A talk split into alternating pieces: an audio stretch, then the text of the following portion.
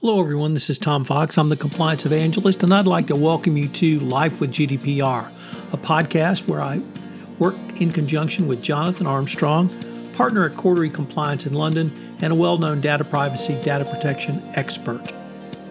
In this podcast, Jonathan Armstrong and I take a look at the recently announced GDPR sanction against British Airways for its data breach in September uh, 2018, or at least reported to the ICO in September 2018. We go through the basic facts of the event and the response of uh, British Airways and the ICO as the lead regulator in this matter. It's a fascinating uh, case study on perhaps what you shouldn't do. And Jonathan uh, also gives lessons learned for the compliance practitioner. I know you will find this enjoyable and useful. Life with GDPR is a part of the Compliance Podcast Network. Hello, everyone. Uh, this is Tom Fox back with Jonathan Armstrong from Cordery Compliance in London for another episode. And today we uh, we rarely have breaking news on Life with uh, GDPR, but uh, th- this is uh, pretty close to breaking news as today uh, on July 8th, date of this recording, British Airways was hit with the largest penalty to date under GDPR, 183.39 million pounds, which translates to roughly 230 million dollars. Fine from stemming from compromised data of nearly 500,000 customers from, uh, I believe, September. Uh, excuse me, uh, uh, 2018. So, Jonathan, with that um, introduction, first of all, welcome. Thanks very much, Tom. Thank you. So Jonathan Cordery has already jumped on this and put up a client alert, but uh, uh, this really seems like there's a lot to unpack. So you want to kind of give us the backdrop? Yeah, sure. Yeah, um, uh, we've talked about this case just in passing on prior podcasts, and it stems, as you rightly say, from a breach that was discovered in September 2018, but the incident could have started around 2016. It was discovered in 2018, or at least so um, so BA say. And uh, around about 500,000 customers were compromised. Effectively, what it involved was somebody diverting traffic from BA's website to a rogue site, and that allowed them to harvest customer de- details. And that included login details, payment card details, and travel booking details, as well as name and address information. Now, BA says that whilst this data was put at risk, nobody has come to harm. But it's fair to say that this is disputed by some individuals who say that their payment cards were compromised and they think that is as a direct result of them being exposed. We, we just don't know whether that's true or not yet. But in any event, the uh, Information Commissioner's Office, the ICO in the UK, the UK Data Protection Authority, has said that it intends to fine BA for putting the data at risk. And whilst BA says that this was a criminal act, the law is pretty clear organizations have to put in place adequate technical and organizational measures to stop breaches like this happening. And if the measures that they have put in place are not adequate, then they are liable. And, and that seems to be the ICO's argument. Now, if we get, uh, if, if the intention to find solidifies, then we'll know the full reasons for the fine and how it's calculated. Most likely the ICO will release them. But at the moment, to some extent, we're batting in the dark. We do know that BA had reported the incident to the ICO. And as we said in our last podcast, that automatically meant that a number of uh, law firms got on the back of the breach and said that they intended to launch class actions. And today's announcement will almost certainly help them in that litigation. Now, it's important to remember that this fine isn't the first under GDPR. It isn't even the first for a data breach. In the Netherlands, for example, they've uh, taken action against more than 300 organizations. in uh, in in um, other countries, we've had fines already approaching uh, 400,000 euros. But if the fine follows the intention to fine, it will be the largest fine for a security breach, and it'll be second in terms of GDPR fines, the largest being uh, the Google case in France, 500 million euros. That's not a security breach fine. So, what happens next is that uh, the uh, BA will have the chance to make representations to the ICO. They they can say they think the fine's too lenient. I think that's highly unlikely. They are most likely uh, to say that they think that the fine is too high.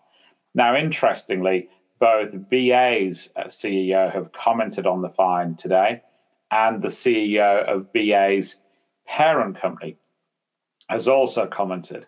And he seems to be being pretty robust, saying that they will also consider an appeal if the ICO does not listen to their representations before um, b- before making the fine definite.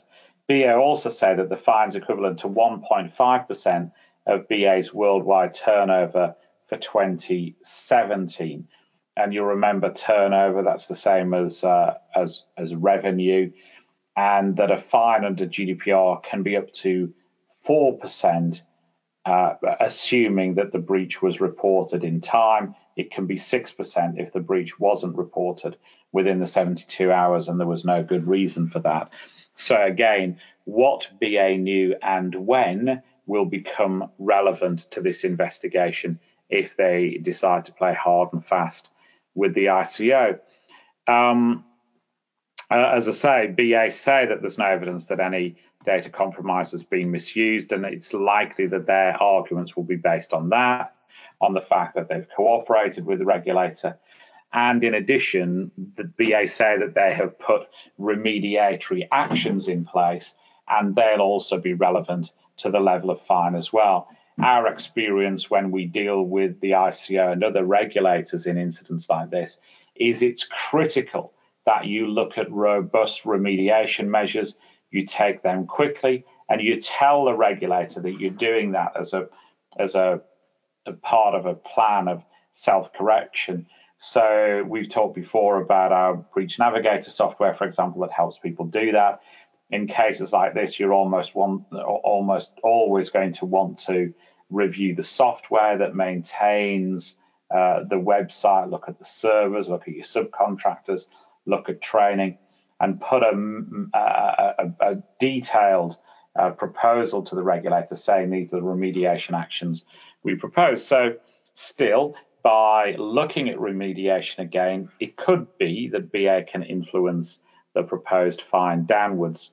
Against that, however, it's important to remember that the ICO is acting for the as the lead regulator under one stop shop. Now, what that means is that a number of uh, regulators across the EU will also have the chance to have their say. And we might get regulators like the French regulator to say, actually, the fine is too low when you look at our precedent with Google. We might find German regulators saying, this is a pretty egregious breach, and the fine as a result should be higher. It should be approaching 4% of turnover rather than 1.5.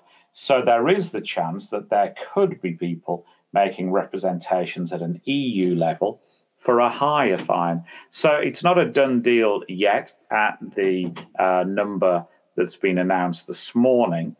But BA have told the stock exchange that they're expecting a considerable fine, or at least that there's been an intention to, to give them a considerable fine. And there's all sorts of lessons, I think, to be learned even from the initial opening salvo that uh, businesses would be wise to take into account. Jonathan, before we get to some of those lessons, uh, there were a couple of things that struck me as, if not troubling, certainly unusual in BA's response. Um, in one of the press releases I read, uh, they said, "quote We have found no evidence of fraud slash fraudulent activity on accounts linked to the theft. Uh, that was sort of point number one, which seemed to indicate that no harm, no foul. And then in the uh, Cordery um, client alert, which uh, you guys have posted, the uh, ICO had uh, overestimated the breach. And uh, once again, noting that there had been no evidence that the data compromised had been misused. Perhaps the third thing I found unusual in the series of announcements, or at least press releases, was that the uh, CEO of B- BA made these. Um, mm. And it's uh, on first pass, it seemed to me that BA completely misses the point of this law, which is a strict liability law. Uh, it's not about whether uh, criminals breached your data security. It's not about whether the data was misused. It's about whether you had sufficient protections in place to keep the data from being breached and stolen in the first place. Did, did I somehow miss something here? No, you're right. Uh, in, in, in most of that, there is an absolute obligation to report uh, un, unless an exception applies. One of those exceptions could be that there is no likely harm to any individual. But the burden of proof is on BA to prove that. And, and I don't think they've adduced any evidence to say there's no likelihood of harm. And as I say, indeed, a couple of people at least have come out of the woodwork today to say, well, hang on, I did come to harm as a result of this breach. Now, whether they have evidence or not, I, I don't know that. But as I say, in terms of the reporting obligation, the burden of proof is on is on BA to prove that individuals haven't come to harm, rather than individuals to prove to prove they have.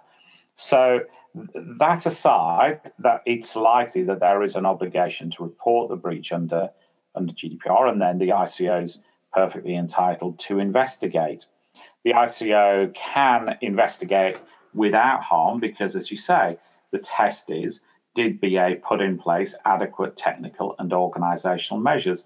And even if there isn't a breach, they can still take action.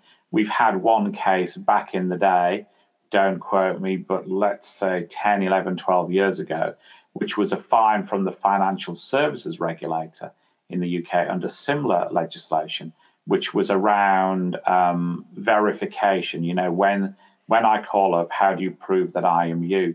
And in that case, the regulator accepted that there were no data breaches, but said, but your systems weren't adequate. The fact that you're lucky and nobody came to harm is irrelevant. You know, luck doesn't save you from a fine. But where harm will be relevant is to the level of fine. And I think BA's argument, I think, is okay, if we failed in our technical and organizational measures, then we accept that we are open to a fine or open to some adverse finding in an investigation. But that doesn't mean that should be 1.5 percent of our global annual revenue because nobody came to harm, the level of fine should be less, or maybe it's uh, it's appropriate to have no monetary penalty at all since nobody came to harm. So I think that's going to be their uh, argument. I think what they will likely do is go back to the ICO and try and set all of that out and I suspect what they're trying to really sow in the seeds of the ICO is to say, look, um, unless you reduce the fine, then we're almost certain to appeal. And probably what people close to BA are saying at this stage is, and, and, and this whole system is based on the EU antitrust system. And we know that many antitrust fines haven't held up on appeal, and this process will take you three years. There's all sorts of complications over Brexit, of course, because it'll be an appeal to a court that would be an EU court, and the UK may not be in the EU by the time that appeal is heard.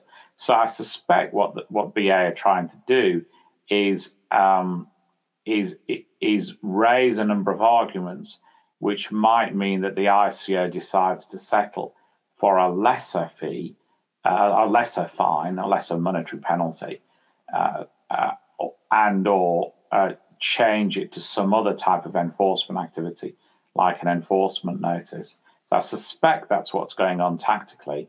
But I agree with you. It's it's it's a somewhat difficult game for BA to play, and particularly because what often happens in an organization is the senior management say, guys at the operational level made the wrong decisions, we're investigating and we're going to toughen up what we do.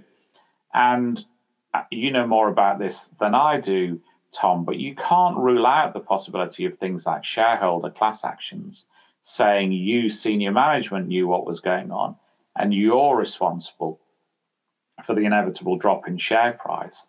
And I just wonder whether by being more visible in their statements, whether these two particular officers of the company are exposing themselves to higher risk. So uh, perhaps now we could turn to some of the lessons learned uh, from this case. Uh, what uh, do you see as some of the primary lessons for the uh, corporate uh, setting and also for a data protection officer or anyone else within the organization charged with uh, uh both data protection and data privacy? Yes, I guess the first lesson is as we thought from the start, uh, security is important. It's um, you know one of the six foundation stones of GDPR is the obligation to take data secure uh, to keep data secure. And as we've said, that has its own article as well in GDPR that effectively says, as we've said earlier, you have to take uh, adequate technical and organizational measures to keep data secure. So, first of all, I think most people will want to review their processes and procedures, take a particular look at websites. This particular type of software, from what I understand, has been responsible for many other data breaches. And there are still, I know somebody commented today, more than 240 large organizations that use the same software vulnerabilities and all. So, first of all, patch those vulnerabilities, make sure that you have software in place that monitors what goes on on your website, looks out for these uh, particular types of attack. Um, secondly, of course, you need proper procedures in place when data breaches happen. Data breaches for most organizations are an inevitable fact of life.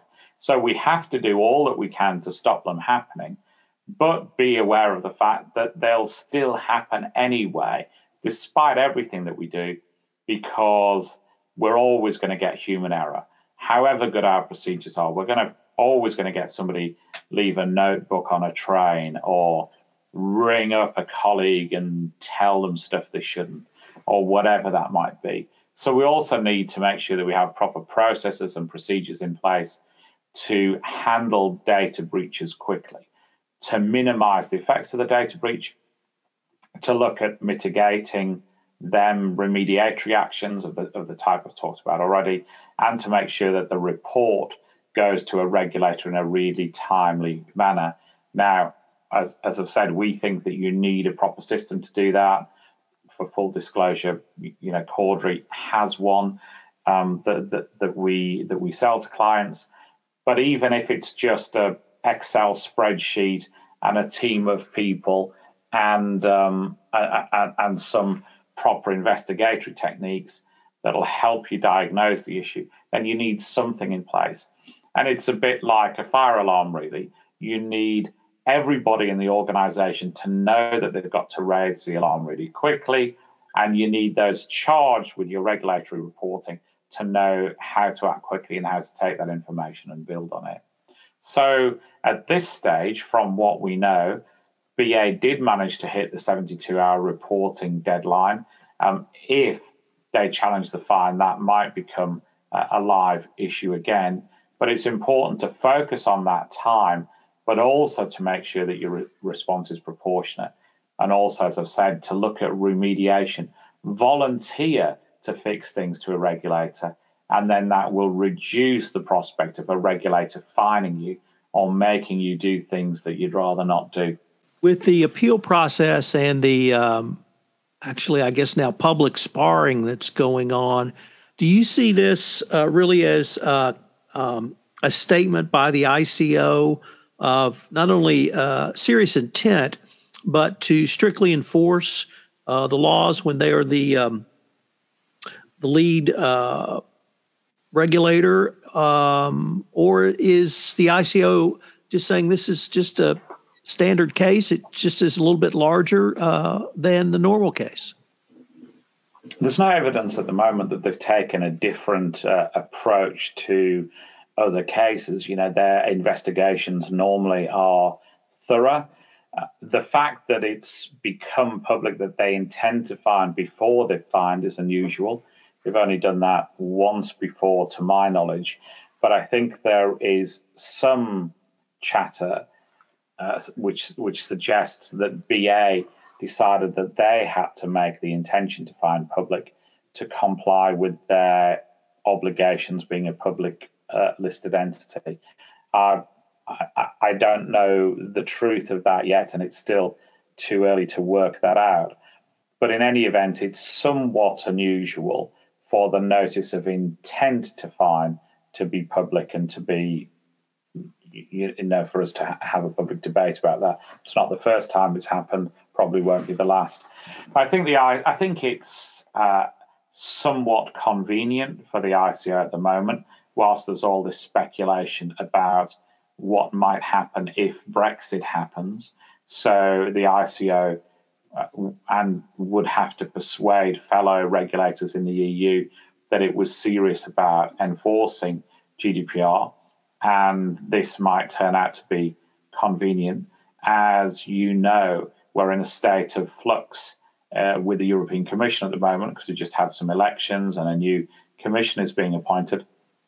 But it was interesting that Vera Jourova, the commissioner who was responsible for data protection, in the old administration was sort of giving kudos out to the ICO over social media this morning. So it's certainly not escaped the notice of those in the EU that the UK is trying to do all that it can to enforce GDPR and security breaches.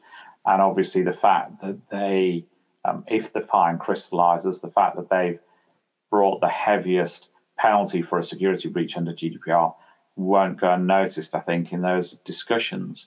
So, yeah, we're in interesting times politically. We're in interesting times with GDPR. And I think this case comes at the intersection of both of those.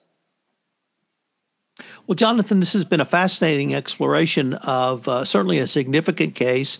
And I guess the thing that, that struck me after listening to you was really two.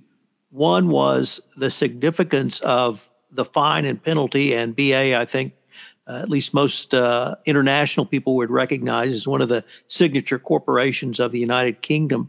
But also, uh, I don't mean to to minimize uh, what I just said, but uh, this is is almost routine in terms of the actions or actions uh, not taken by the company, a straight a straight data breach, um, and the um, the consequences uh, under a law that's uh, pretty close to strict liability. So both significant and uh, almost uh, routine uh, in terms of uh, what happened to the company. And as you said earlier, that it's not uh, if you're going to have a data breach, but when. And did you have sufficient protections in place uh, to try to protect yourself? And then if you didn't, to, to move aggressively after the breach to remediate. Yeah, correct. It's it's it's not the first case. It's not even the first case under GDPR. It, sure as eggs are eggs won't be the last. well, that seems like a great note to end it on, Jonathan. Thank you, and I look forward to continuing the conversation. Pleasure. Happy flying.